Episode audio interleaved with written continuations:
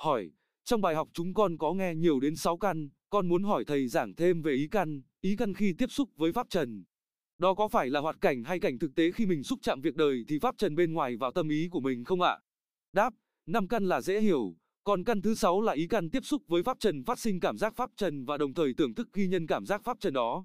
Điều này bắt đầu hơi trừu tượng. Quý vị phải tách ra từng căn một để hiểu.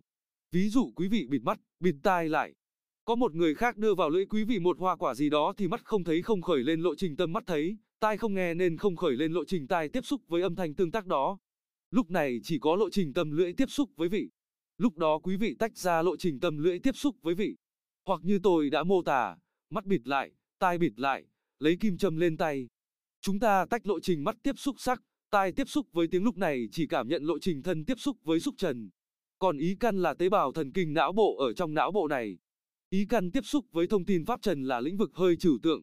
Ý căn tiếp xúc với lượng thông tin pháp trần trong kho chứa đó. Đến ngày học thứ bảy về thức tái sinh chúng ta mới phát hiện ra, có chứng cứ để hiểu rằng lượng thông tin pháp trần này nằm trong cấu trúc ADN của các tế bào trong đó có tế bào thần kinh não bộ. Tế bào thần kinh não bộ tiếp xúc với lượng thông tin trong bản thân nó luôn. Tế bào thần kinh não bộ là sắc pháp mà tiếp xúc với lượng thông tin là danh pháp là một điều khó hiểu. Nhưng điều này quý vị phải hiểu một cách thô đã còn những người có kiến thức sâu hơn thì quý vị mới thấy rằng mọi tương tác trước đây chúng ta đều xem là tương tác vật chất nhưng thực chất mọi tương tác đều là tương tác thông. Tin, qua sự việc này quý vị mới hình dung ra. Trong máy, smartphone của quý vị lưu giữ các phần mềm là thông tin về YouTube, Facebook, Grab đều là các thông tin được cài đặt trong bộ nhớ của máy.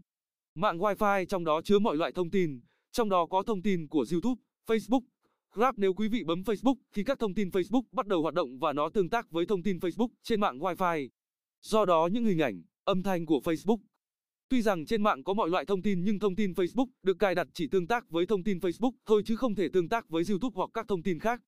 Bây giờ quý vị ấn thông tin Grab thì Grab bắt đầu được hoạt động. Lúc này có sự tương tác với thông tin Grab và thông tin Grab trong mạng Wi-Fi cho nên mới phát sinh ra hình ảnh, âm thanh vệ Grab. Đó là tương tác thông tin. Vậy thì quý vị phải hiểu tương tác giữa 6 căn và 6 trần là tương tác thông tin. Chúng ta nhìn thô là tương tác vật chất thôi mà bản chất của nó là tương tác thông tin. Trong thực tại này, ví dụ trong mắt quý vị chứa lượng thông tin di chuyển và khi ánh sáng mang thông tin của vật thể đó. Chính lượng thông tin di chuyển trong tế bào thần kinh thị giác tương tác với lượng thông tin do ánh sáng mang đến mới phát sinh ra cảm giác hình ảnh đồng thời phát sinh nhãn thức ghi nhận cảm giác hình ảnh này. Đương nhiên lượng thông tin di chuyển trong tế bào thần kinh thị giác này chỉ tương tác với lượng thông tin do ánh sáng chuyển đến thôi chứ nó không tương tác với lượng thông tin do âm thanh mang đến. Cũng giống như thông tin YouTube không thể tương tác với thông tin Grab trên Wi-Fi. Mắt tiếp xúc với sắc trần ở mức độ thô với người bình thường thì chúng ta nói dừng ở mức độ đó thôi còn sâu xa là tương tác thông tin.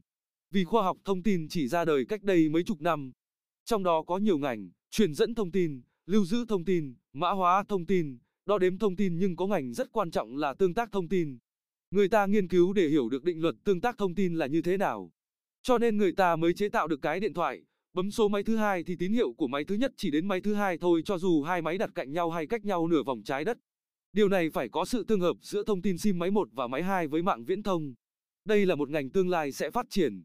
Mọi định luật tương tác mà người ta diễn tả bằng công thức toán học đó chính là tương tác thông tin. Điều này rất sâu nên tạm thời quý vị chấp nhận căn trần tương tác với nhau. Còn đi sâu hơn nữa thì cần phải có kiến thức sâu sắc hơn mới thấy nó rõ ràng. Chúng ta chấp nhận là ý căn tiếp xúc với pháp trần phát sinh cảm giác pháp trần và đồng thời tưởng thức ghi nhân cảm giác pháp trần đó. Ví dụ, khi quý vị ngủ mà có mộng thì phải hiểu là lúc đó năm căn không hoạt động nên năm lộ trình tâm đó không có.